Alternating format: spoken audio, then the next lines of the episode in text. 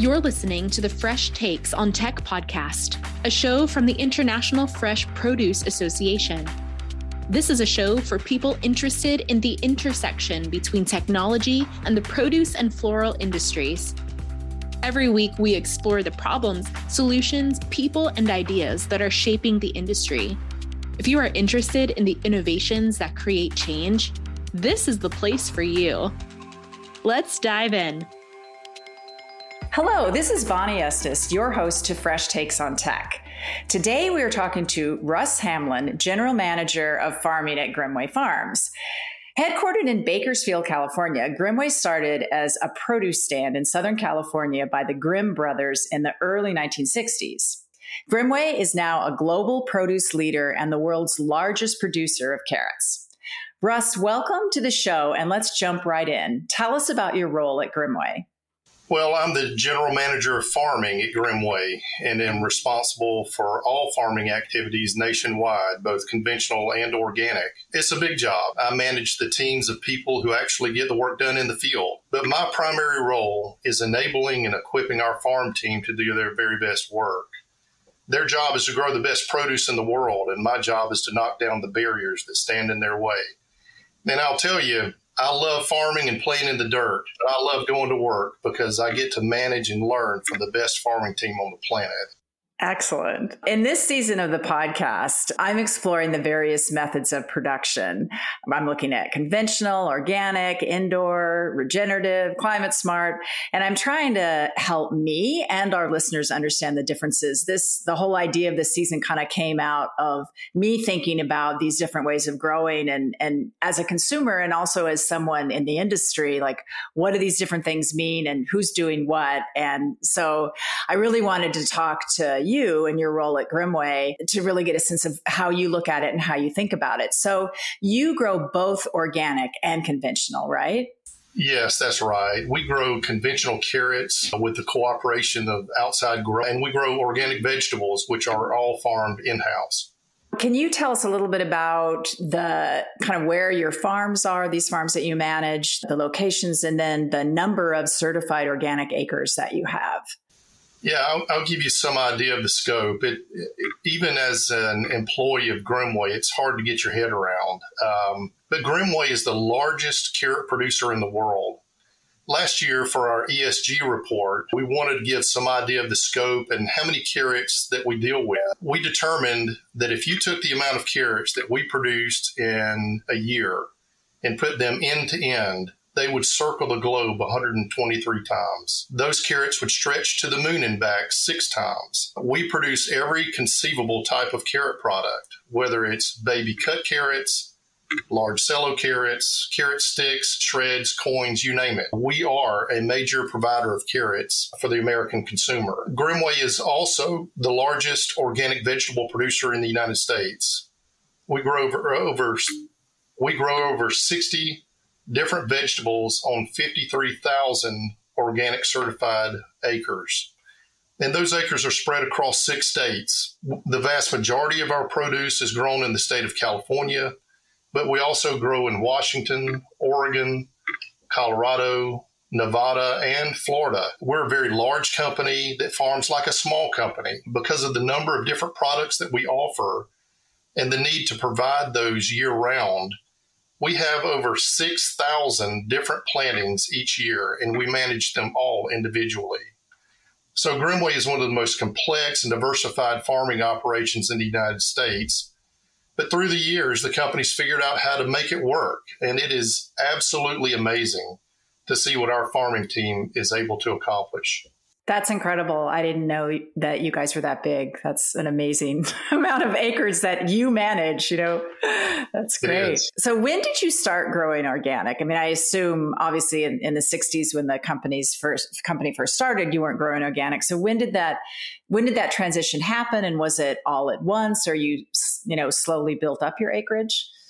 Yeah. So Grimmway started off with one hundred sixty acres of organic carrots in nineteen ninety-five, and it didn't go well. So, you know, there were a lot of challenges that the company had in the beginning. Grimmway faced all of the same challenges and had the same learning curve As any farmer today who is interested in trying to do organic for the first, probably the biggest hurdles were figuring out how to successfully transition land from conventional to organic, but then also trying to figure out how to use crop rotations properly. During the three-year land transition, for example, from conventional to organic, every farmer wants to grow a cash crop. They just don't want to lack the income for three years to let the land lay out or cover crop or not grow something for money.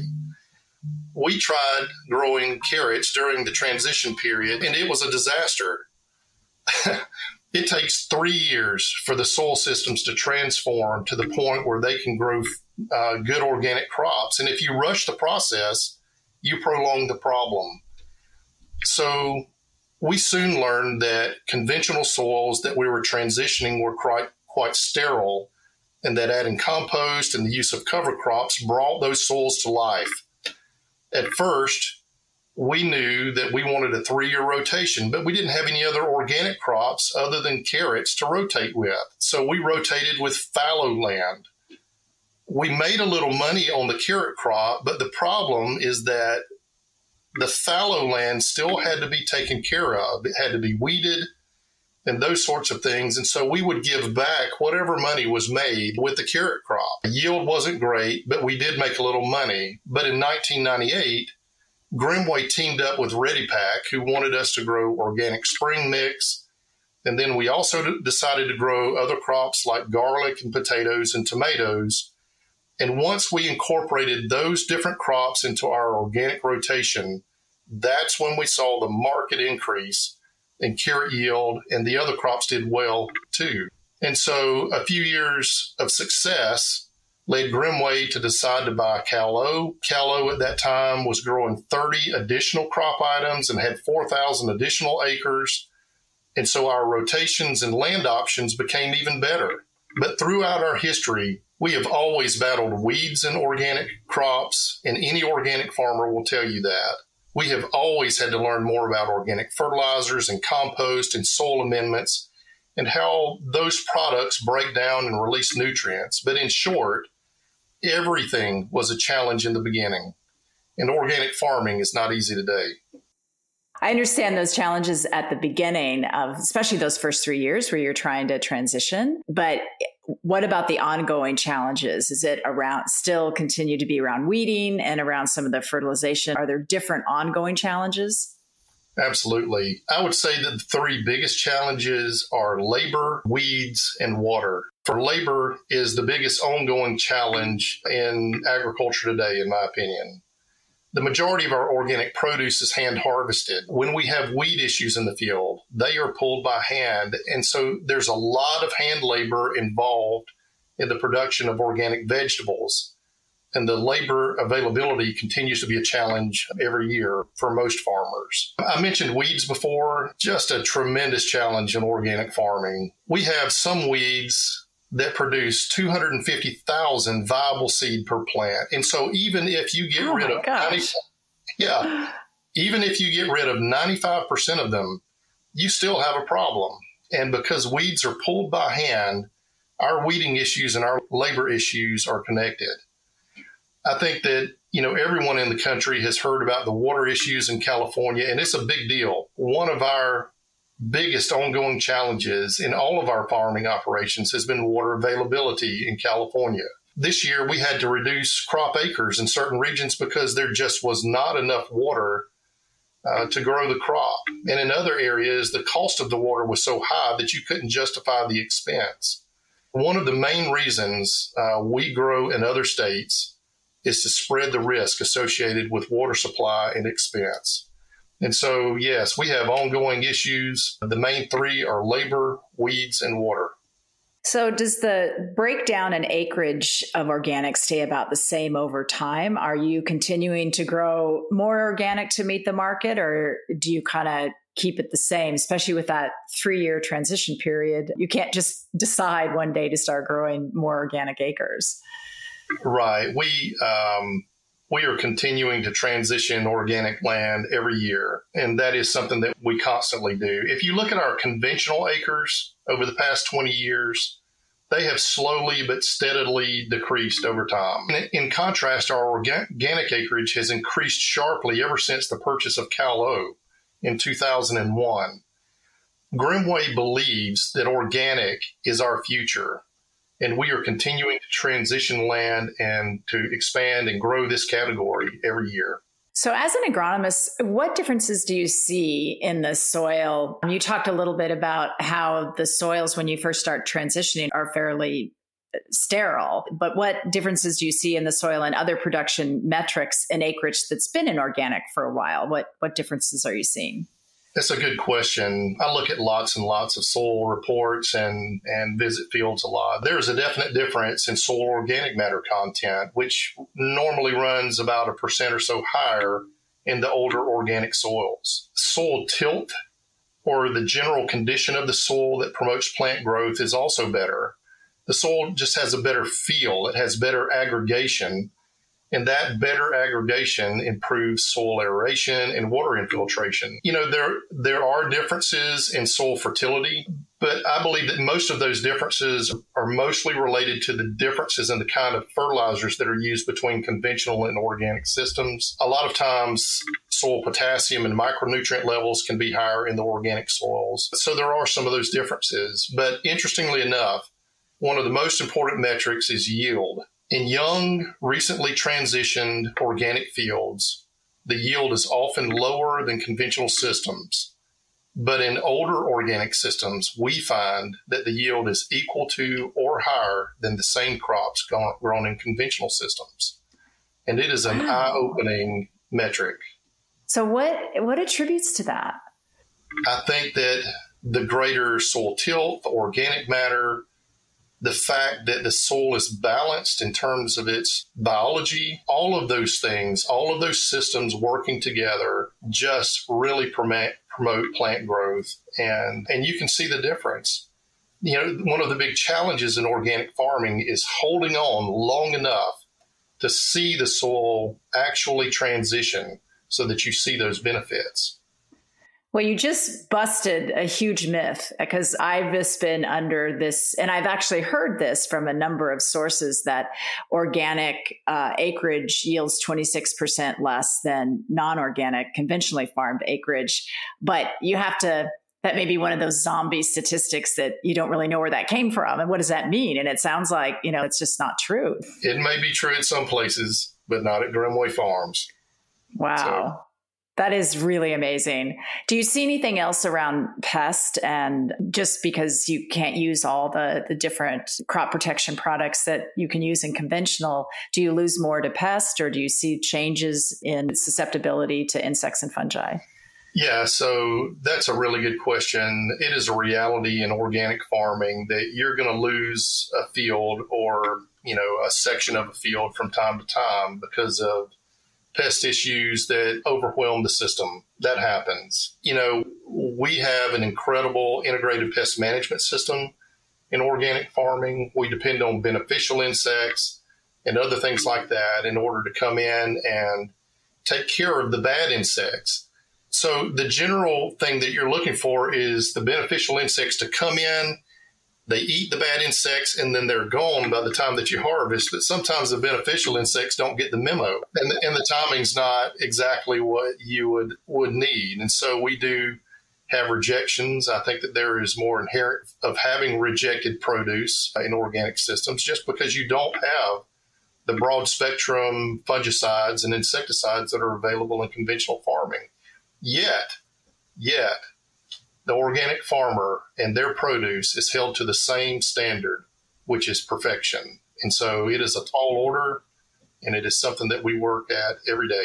A, a lot of what happens in organic is based on organic standards that are set by the U S D A and requirements. And so if you were king of the U S D A, what would you change about the organic standards that would make it easier for you as a producer?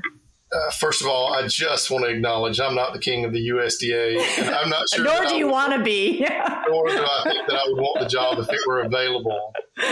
Secondly, I just want to make it clear that I think the U S D A does a really good job of managing the National Organic Program and working to provide and enforce organic standards. I don't think that there is really anything significant that I would change about the standards. They're all in place for a reason. You know, some people suggest that maybe the three-year transition period should be reduced, but I personally believe that the three years are necessary in order for the soil to achieve the right balance to produce organic crops. In addition, there are some issues with materials that may have been applied prior to transitioning that land. Some conv- conventional herbicides, for example, have a twelve or eighteen month plant back restriction, so the time is needed to make sure that the residues from previous conventional products are not an issue. The one thing that I may change is the way that the N O P looks at synthetic products. In their guidance, there is a document called N O P five oh three three dash one, and it gives guidance for determining whether a material is synthetic or non-synthetic. And generally, in organic agriculture, synthetic materials are not allowed unless certain criteria are met. And just to be clear, something that's synthetic is said to have undergone a chemical change and been converted from one thing to another. N O P five oh three three dash one suggests that if the chemical change is created by a naturally occurring biological process, it can be considered natural and non-synthetic as far as organic agriculture is concerned. But if the chemical change is created by a non-biological process, like using another chemical, then the material should be considered synthetic and not used.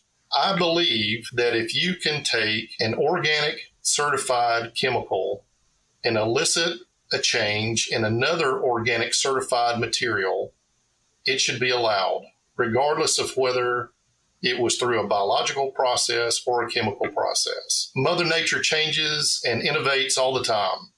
She uses naturally occurring chemicals and biological organisms to change things from one chem- chemical composition to another, and I think that we should be allowed to do the same in organics. And I think that you would have to take great caution in the way that you allowed that.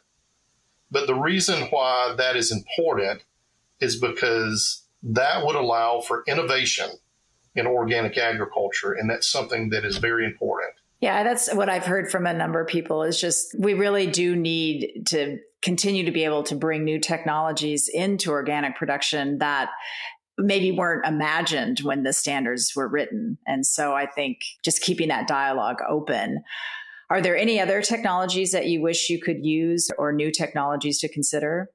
Uh, sure. I wish organic growers could choose to use soluble nitrogen products to a limited degree permanently. The vast majority of organic fertilizers are plant or animal-based, and they have to break down in order to release nutrients. And this is how it should be. Those fertilizers should form the basis of fertility programs in organic farming. The problem with a fertilizer that has to break down and release nutrients is that it doesn't always get the memo either. Uh, sometimes it does not break down and release nutrients fast enough or in the right time period to sustain crop growth and to provide the quality that is required for organic produce. It is a big issue with organic vegetable farmers. No one wants to buy yellow spinach. I don't care if it's organic. Organic produce is held to the same standard of perfection as conventional produce. And so any shortage of nitrogen can cause a quality problem. Organic produce farmers need sodium nitrate. It would be beneficial to be able to use ammonia extracts and other natural soluble nitrogen products to maintain quality and yield. And without them, there is a higher risk that they will have product rejections and that they will have a loss of revenue due to decreased yields, and all of it's preventable. My advice is that the U S D A should reject the advice of the N O S B, which is to not allow ammonia extracts in organics. They should continue to allow the use of sodium nitrate, and they should allow farmers to choose to use these products to a limited degree in their fertility programs. That would be something that would help incredibly. So what do you think of regenerative agriculture? I mean, you, all this talk that we just had about the soils sounds like, you know, that's what you, that's what you're about. But all the talk and kind of the buzz around regenerative, what do you think about that? Yeah, so uh, there is a lot of talk about regenerative agriculture, and there's a lot of speculation about what exactly that means. So I'll give you my opinion. I think that regenerative agriculture is a philosophy that deals with bringing soils back to their natural productive state. But the word regenerative suggests that something is broken and needs to be fixed. And because there are an infinite number of ways that the soil can be broken, there are also an infinite number of ways or regenerative practices that can be used to fix them. Therefore, regenerative agriculture and its practices will probably always remain vague and undefined out of necessity. The concept is really good, but it's doubtful that any regenerative standards can be developed given the vague nature of what regenerative means and the vast number of practices that can be used to regenerate soils. Some of the regenerative agriculture practices for improving soils sound a lot like established organic practices. Indeed. The, yes. The use of cover crops, composting, fostering biodiversity, minimizing soil disruption. In my opinion, organic farming is regenerative, particularly if you consider the transition process from conventional land to organic. It is about bringing a soil back to a natural productive state, and that is absolutely regenerative.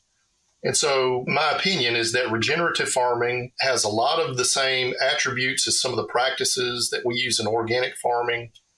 Organic is regenerative, but regenerative agriculture is not necessarily organic. One of the positives that's coming out of all of this, I think, and the buzz about it is just the focus on the soil and everything that you just said. You know, you've been focusing on the soil for a long time, but I think it's kind of brought people that don't have jobs like yours to see how important the soil is and, and taking care of the soil, and organic does that. So that's really interesting. So there's starting to be some talk about climate smart ag as well, which is a term that U S D A is using and some of the grant programs that they're doing. Do you have a sense of, is that different? Is it the same? What does that mean? Yeah, well, climate smart agriculture, you know, by definition is a farming approach that moves things closer towards climate resilient practices. And there's emphasis made on greenhouse gas emissions and sequestering carbon and those kinds of things. But let's look at what some of the climate smart practices are.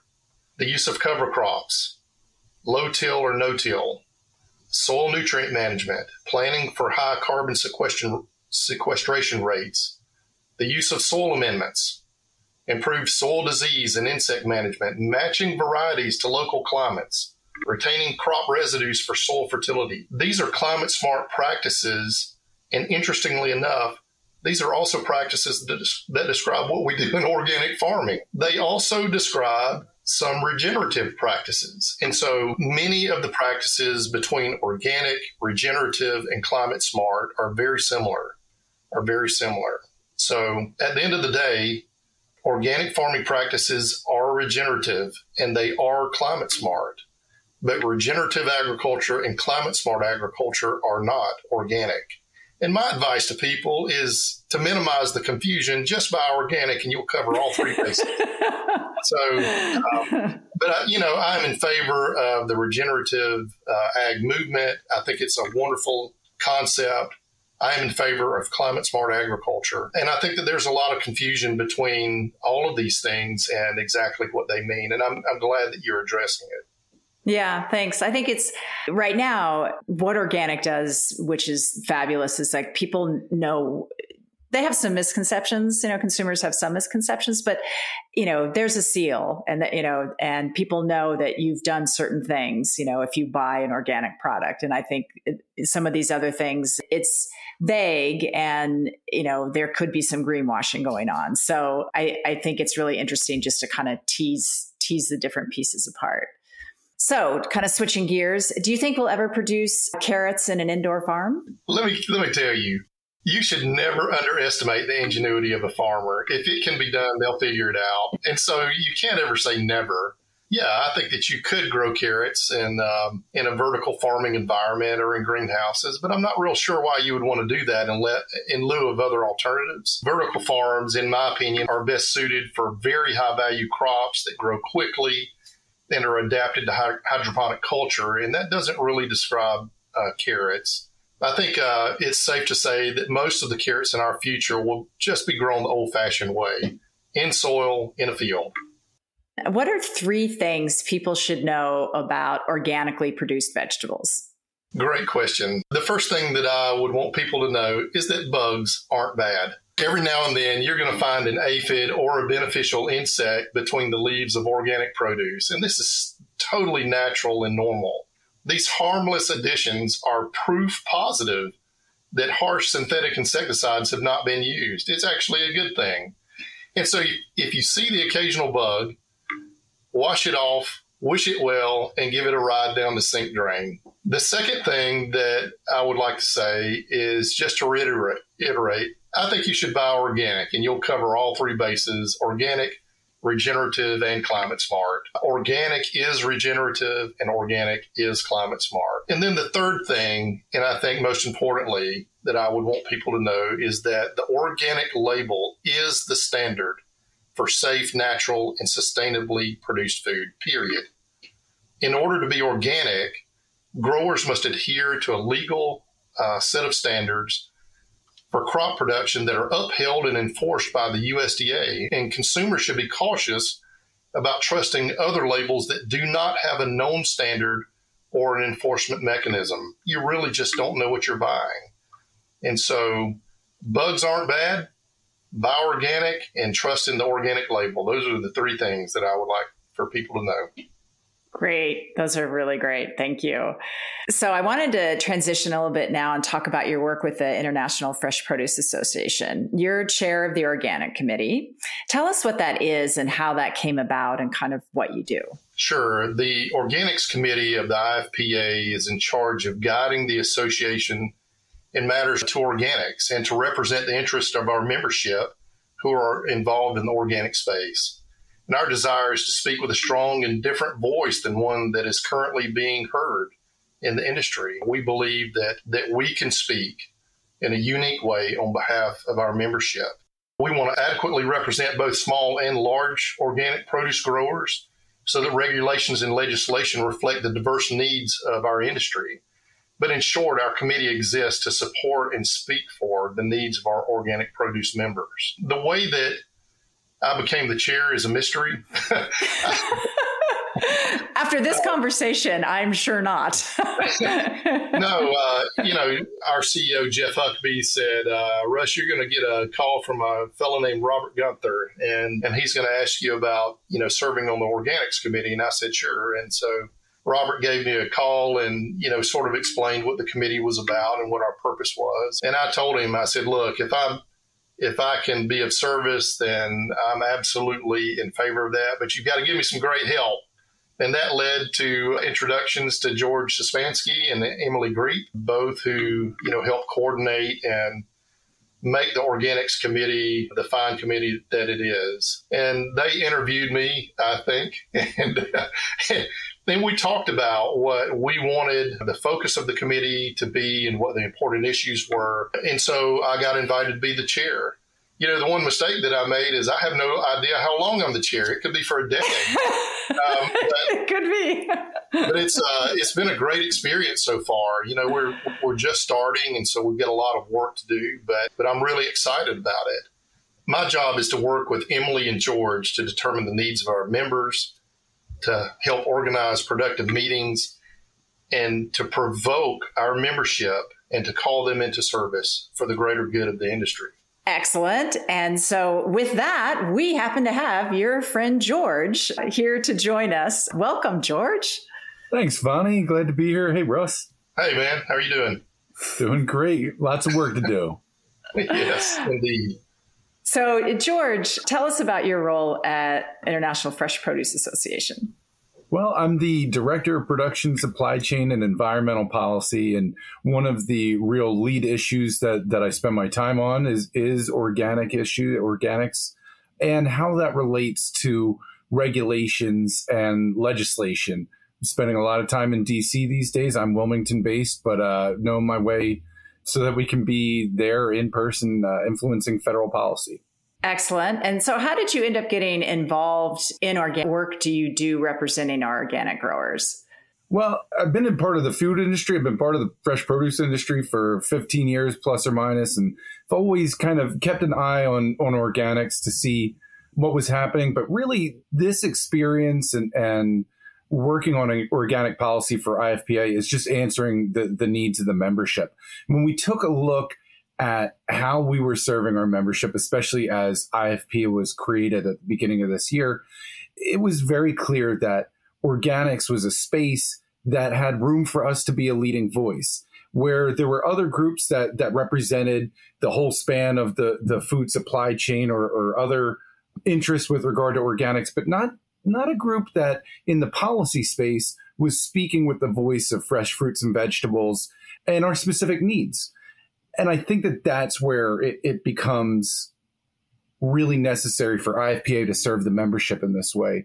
We don't function like row crops and oil seeds.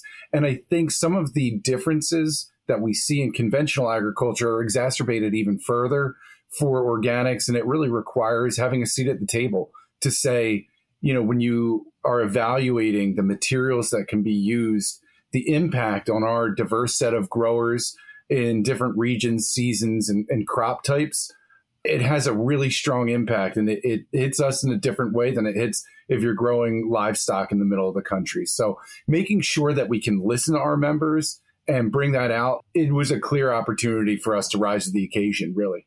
That's exciting. So the work that you've done, and just in this conversation, I've changed some of my own opinions about organic. What has surprised you about learning about organics specifically since you started this role? And are you eating more organic produce than you were at the beginning? Well, you know, I, I'm I'm going to answer those backwards. And the eating more organic produce, it's interesting. I, I think um, I started eating more organic produce before this, because somehow when you have little babies, all the brands are organic and you start thinking about what goes into bodies a little differently. So I'd say uh, four years and a week ago when I became a father, I probably started eating more organic produce then. I have since this, and, and it's it's been a real learning experience. You know, I think those of us who haven't been, who've been in the industry but not paying close attention to organics, have only been skin deep with what it means. I, I can think of being at Fresh Summit years ago, talking to a friend who worked for a really established organic grower. And I said, so the difference is that organic farmers care about the soil. And she told me uh, with a very straight face, if you don't care about the soil, you're not a farmer at all.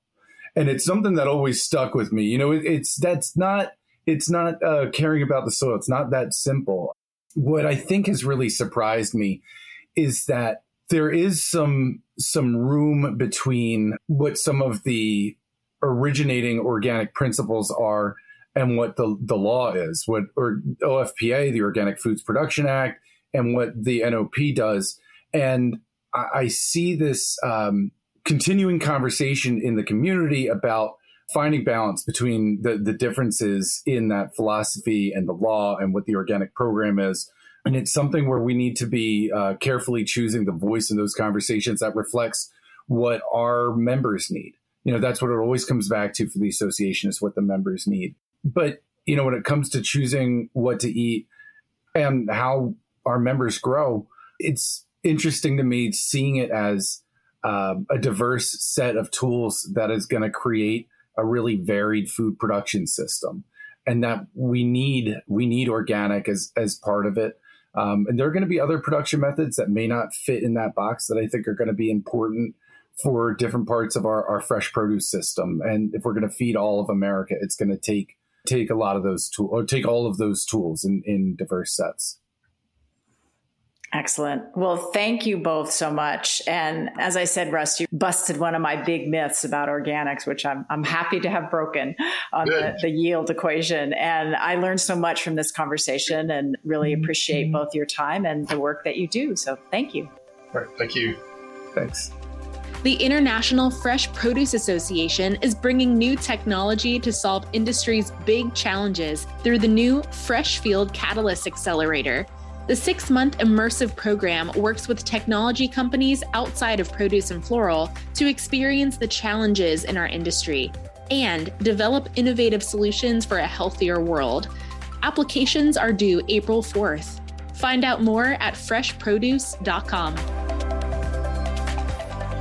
You've been listening to Fresh Takes on Tech, a podcast from the International Fresh Produce Association.